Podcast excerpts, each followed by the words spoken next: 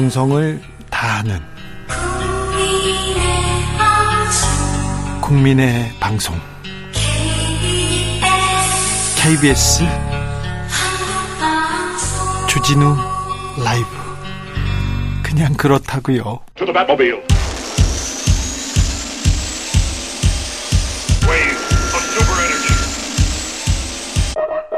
주기자의 1분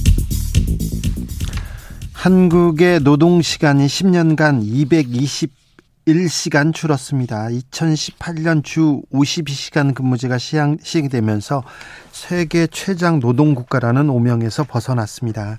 하지만 한국의 노동자들은 OECD 국가 중에 여전히 가장 많이 일하는 노동자들입니다. OECD에 따르면 지난해 한국의 노동 시간은 연간 1915시간, 음, OECD 38개 회원국 중에 5위입니다. 멕시코가 1위고요. 코스타리카, 콜롬비아, 칠레, 중남미 국가가 우리보다 더 많이 일했습니다. 가장 적은 노동 시간을 기록한 독일 1349시간보다 한국 노동, 노동자들은 연간 500 66시간 이렇게 더 많이 일합니다. 미국보다 일본보다 월등히 많이 얘기 일을 하고 있고요. 세월호에서 본 것처럼 이태원에서 본 것처럼 이 나라는 생명과 안전보다 영업과 이윤이 더 중요합니다. SPC 공장에서 오봉역에서 그 많은 노동자들, 그 많은 젊은이들을 잃고도 돈이 많이 드는 안전 설비 설치 안 합니다. 2인 1조 시행 안 씁니다. 그리고는 철야에 특근에 잔업에 노동자들을 내뭅니다. 지난해 정부에서 과로사 판정을 받은 노동자만도 500명이 명이 넘습니다. 그러니까 하루에도 몇 명은 과로로 숨지고 있습니다.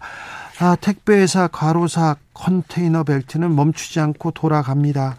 산업안전보건연구원에서 택배기사 조사를 해봤더니 어, 주 평균 70시, 70시간 넘게 일하고 있었습니다. 주 80시간 넘게 일하는 노동자도 많았습니다. 자유라는 이름으로 규제 완화라는 이름으로 주 52시간 근무제 없애려는 시도는 계속됩니다. 윤석열 정부 들어 특별 연장 근로라는 이름으로 주 52시간 음, 뚝 무너지고 있습니다. 주 52시간 근무제는 젊은 노동자들의 안전을 지키는 최소한의 장치입니다. 하지만 자본과 결탁한 정치 계속해서 자유를 외칩니다. 자유라는 소리가 들릴 때마다 숨이 턱 막힙니다. 젊은이에게 노동자에게 숨 쉴 권리를 주기자의 1분이었습니다.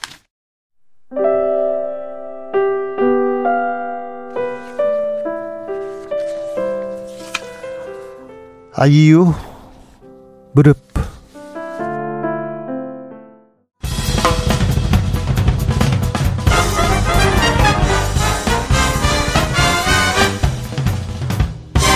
훅 인터뷰 훅 인터뷰 이어가겠습니다. 윤석열 대통령 시진핑 중국 국가주석과 정상회담 갔습니다. 음, 첫 정상회담인데요. 어떤 이야기가 오갈까요? 이번 4박 6일 동남아 순방 성과는 무엇인지 김준영 전 국립외교원장에게 들어보겠습니다. 아, 원장님. 네, 안녕하십니까. 네, 네. 잘 계시, 계시는지요? 네, 예, 잘 지내고 있습니다. 네. 어, 한중 정상회담 열립니다. 어떤 네. 얘기가 오갈까요? 예, 저는 이게 어려울 거라고 봤는데 그래도 한중 정상회담이 열려서 그 자체가 참 다행입니다. 네. 왜냐하면 한 아세안 정상회의 그리고 아세안 플러스 3 그다음에 동아시아 정상회의 G20에서 한밀만 만났잖아요. 네. 그나마 그래도 좀 진영을 넘는 외교라는 점에서 정말 다행스러운데 근데 그간의 여러 가지 어려움 때문에 의제를 조절 못했을 것 같아요. 네. 그래서 상견례 정도 하고 각 국가가 바라는 그러니까 중국이 바라는 한국이 바라는 게 뭔지를 얘기 제시하는 정도가 아닐까 이렇게 생각합니다. 근데 신기한 거는 예? 제가 아직도 이해 못하는 건 어떤 형식의 예를 들어서 포로 쌓이든지 잠깐 옆에서 나와서 30분 정도 하는 건지 정식으로 하는 건지 전혀 형식 자체가 얘기 안 되는 게 조금 의문스럽습니다. 아 그렇습니까? 어제 미중 정상회담이 있었는데 어, 네. 좀 결과는 어땠습니까? 예, 이전까지 많은 사람들이 아주 한판 되게 세게 붙을 것이라고 얘기를 해왔지 않습니까? 예. 저는 오히려 최근까지 소강 상태로 갈 수 있다. 톤 다운 할 수 있다. 왜냐하면 미국의 어, 중간 선거가 끝났고 사면임이 끝났지 않습니까? 네. 사실 서로 붙어서 뭔가 강하게 보이는 것들에 대한 필요성이 조금 떨어졌기 때문에 오히려 저는 약간의 톤 다운이 될 거라고 저는 예상을 해왔었거든요. 그런 음. 면에서 어 생각보다는 뭐 할 만은 했지만 그 이, 지금 우리가 예상했던 것보다는 좀 부드러운 분위기에서 진행된 것 같습니다. 그래요. 그 분위기를 이어가서 한중 정상회담도 잘 돼야 되는데 원장님 네. 좀 걱정이 되는 게요. 네. 한미 한미일 이렇게 만나면서 중국에 대해서 굉장히 좀 강경한 얘기도 좀 했지 않습니까? 우리가. 예. 예. 그게 걸립니다.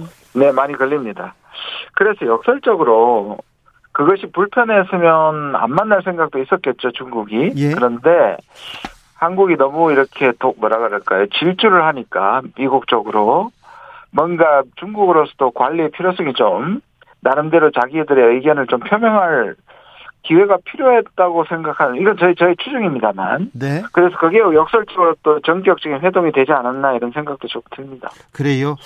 아무튼 우리는 저기 북한에 좀 선한 영향력을 중국이 좀 발휘해서 북핵 문제 네. 좀 해결하고 대화에 좀 어, 창으로 나왔으면 좋겠다 이런 생각을 해보는데 우리의 입장이 입장을 좀 전달해야죠 중국한테. 예, 뭐 북핵 그 북핵에 관해서는 아마 분명히 얘기할 거고요. 그게 우리 우리가 가진 가장 중요한 아젠다이고 한중에서 공통 음, 어, 의제이기 때문에 분명히 이제 개진을 할 텐데 개진한다는 자체가 문제가 아니고 이거를 중국이 어떤 역할을 하려면 한중 관계가 좋아야 되고 미중 관계가 좋아야 되는 거잖아요. 그러니까 한중 관계가 조금 지금처럼 뭔가 소원하고 미중 관계가 나쁘면 북한은 오히려 중국에게 일종의 완충지대 역할을 하기 때문에 북한의 전략적 가치가 더 높아지는 거예요. 예. 지금의 한미일, 한, 한이 이런 방식으로 강대강만 가면 중국이 북한을 설득시키거나 압박할 동기부여가 훨씬 줄게 되는 거예요. 그렇죠. 필요성 떨어지죠. 예. 그러니까 이쪽에서 우리가 강하게 나가더라도 또 다른 쪽에서는 또 유화와 외교를 통해 가지고 어, 북한을 설득시키고 또 한중 관계를 좀 좋게 만들어가는 그런 양수 격장이 필요합니다. 네. 아, 그런 외교력을 그런 지혜를 좀 발휘해야 되는데 네, 기대해 보겠습니다. 아, 이번 윤 대통령의 순방 뭐 한미 정상회담도 있고요. 한일 정상회담도 한미일 정상회담도 있었습니다. 아, 이번 순방 어, 성과는 좀 어떻게 평가하십니까? 예, 지금까지 보면 일단 굉장히 일관되죠. 왜냐하면 나토에 가서도 그랬고, 그 다음에 어, 유엔에 가서도 그렇고, 특히 지금은 동남아에 가서도 한미, 한일, 한미를 만난 것 자체는 미국이 원하는 대중 견제를 위한 한미를 한 묶음으로 가져가겠다는 게 계속 일관되게 지켜지고 있고, 한국은 거기에 따라가는 모양새고요. 특히 저는 한국판 인태 전략을 이렇게 발표했다는 것이 개인적으로는 조금 충격이었습니다. 충격적으로 받아들여질 만큼 그렇게 좀 강력했습니까? 예. 왜냐하면 제가 사실 이 부분에 대한 우려를 한 몇 개월 동안 해왔거든요. 아, 여러 번 지적하셨죠? 예, 지난, 지난, 그리고 실제로 한국의 윤석열 정부의 지역 비전, 예를 들자면 문재인 정부 때는 신남방, 신북방이 있었고, 박근혜 정부에는 동, 동부가 평화협력 구상이라 동평구라고 있었습니다. 네. 근데 그걸 하나도 발표를 안 하고 있는 거예요. 그런데 제가 간간히 들었던 얘기는 한국의 전략은 미국의 인태 전략을 그대로 차용할 것이라는 얘기를 제가 미국 측 인사로부터 5월, 6월에 계속 들었고요. 예. 그 다음에 외교부가 그동안에 인태 전략 테스크포스를 해서 꾸준히 해왔다. 제가 그래서 무슨 불안함이 들었냐면, 아, 한국이 완전히 미국의 인태 전략과 동, 동조를 하는구나. 라는 걱정이 있었고요. 이 인태 전략은 물론 이제 경제 통상의 측면도 있지만 미국이 대중 견제를 한다는 건 이미 알려진 사실인데 우리가 그것과 똑같이 간다는 것이 이 그것도 이름도 바꾸지 않고 그것을 비슷하게도 이 뭔가 이 뜻을 담더라도 다른 이름을 쓰지 않고 미국의 전략을 그대로 다 받았다는 게 저한테는 충격이었고요. 또 이 인태 전략은 일본이 아베가 만든 겁니다. 원래 오리지널 플랜은. 아 그래요? 예. 아 그래서 계속 일본이 계속 한국을 포함시키라고 미국을 이렇게 압박한 것도 아 일본의 생각이었네요. 일본은 아베 때는 이거를 근데 따지고 보면 우리한테 이, 이 단어 자체가 많은 청취자들이 왜 인도 태평양이지? 여기 뭐 빠진 거 안 보이시나요? 대륙이 없지 않습니까? 네. 여기에는 대륙을 배, 배제시키는 거고 대륙을 배타적으로 보는 겁니다. 그러니까 다시 말해서 중국과 러시아 그리고 북한인데요. 네. 한국도 반도 국가면 네. 대륙 국가의 끝입니다. 예. 그러니까 우리는 대륙 국가, 해양 국가 사이에 연결고리가 돼야 되는데 이번 인태 전략을 발표함으로써 우리는 해양 세력 쪽에 붙었다.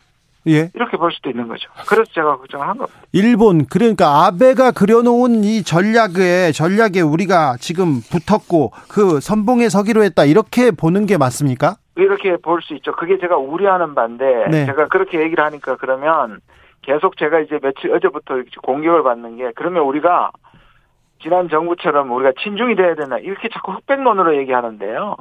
저는 그 말이 아니라 예. 당연히 한미 동맹이 근본인데 네. 우리가 중국과 러시아를 적대 관계로 해서는 안 된다는 거죠. 아 그렇죠. 근데 우리가 위치상 지금까지는 나름대로 중국과 러시아를 관계를 잘 해왔는데 네.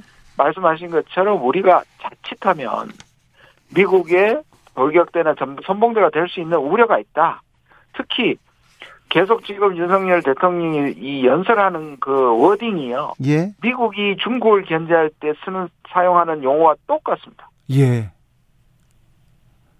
그래서 오늘 미중 네, 한중 정상회담에서 중국이 어떤 식으로 그걸 표현할지 좀 그것도 주목되는 것 중에 하나입니다. 지금 아마 진행 아마 시작한 것 같은데요, 그죠? 네, 네.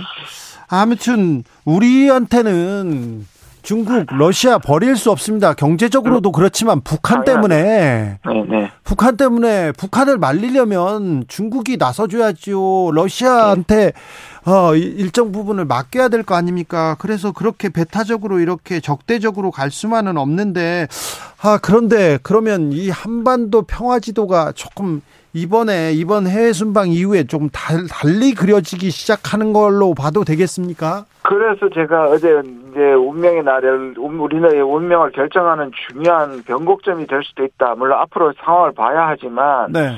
지금까지 이 윤정 윤석열 정부가 보인 대외 정책은 거의 미국과 같이 간다.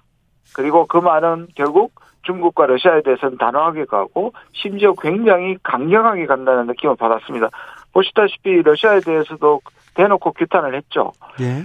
물론 우리가 침, 침범을 한 것에 대해서 윤리적으로 도덕적으로 비판할 수 있지만 이것을 국가 관계에 그러면 우리가 실리를 버리고 완전히 적으로 할 것이냐는 문제는 다른 문제거든요. 그건 완벽히 다른 문제죠. 그렇죠. 우리가 네. 과연 제가 그런 말을 하는데 이 가치 외교가 실리를 버릴 만큼 가치가 있는가? 저는 예. 그렇게 생각하지 않습니다. 네.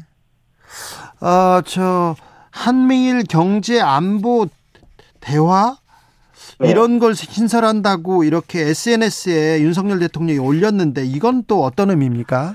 일단 프롬펜 선언에서 한미일이 공동성명을 했다는 것은 적어도 이 지역에서 안보나 경제 이런 부분에서 한미일 같이 간다는 뜻이거든요. 예.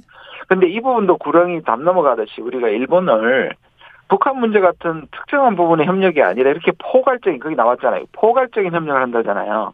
우리가 그 정도로 일본을 믿을 수 있는가 또 따져봐야 되고요. 네. 여기서 경제안보 대화는 뭐냐 하면 공급망, 첨단 기술 이런 것들 일본하고 같이 간다인데요. 우리가 가지고 있는 반도체, 배터리 그 다음에 이, 이 바이오는 일본은 우리보다 경쟁력이 훨씬 떨어집니다. 예. 오히려 예. 미국도 우리보다 떨어지고요. 우리가 이 세계에 묶이게 되면 중국을 배제하고 그다음 이 기술을 그다음에 이 우리는 생산력을 중국 어, 미국하고 어 일본하고 하게 되는데 네. 그러면 그 사이에서 우리의 신뢰를 반드시 따져봐야 되는 건데 네. 이렇게 덜컥 할 수 있는 문제냐 이렇게 생각하면 걱정이 됩니다. 실리 따져봐야 되는데 잘 따지고 지금 선언하고 사인하고 그런 거겠죠. 조금 걱정이 됩니다. 네, 그런 것 같지 않아서 걱정이 됩니다. 네. 네. 윤도 윤 대통령 북한에 대해서는 도, 도발에 대해서 단호하게 대응하겠다 이렇게 얘기했는데요. 뭐 예. 그렇게 얘기할 수 있는데 네. 북한은 이번 순방과 이런 어, 대통령의 발언들 어떻게 반응할까요?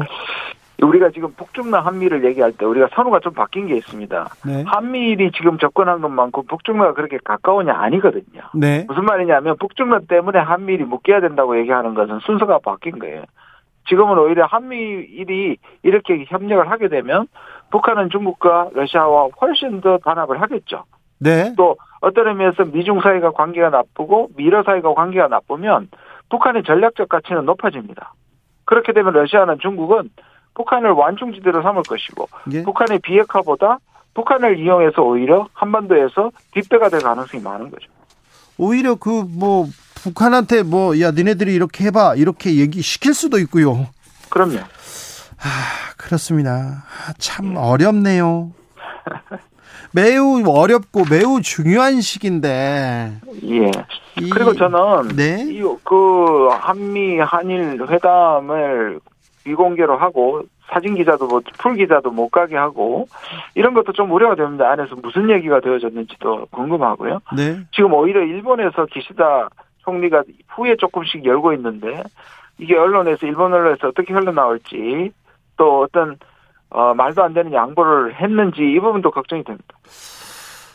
아, 그렇게 네, 네. 순방에서 어떤 얘기가 있었는지 정상회담에서 어떤 얘기를 하고 어떤 약속을 했는지 네. 좀 지켜봐야죠. 좀 들어봐야죠. 명확하게 좀 네. 따져봐야죠.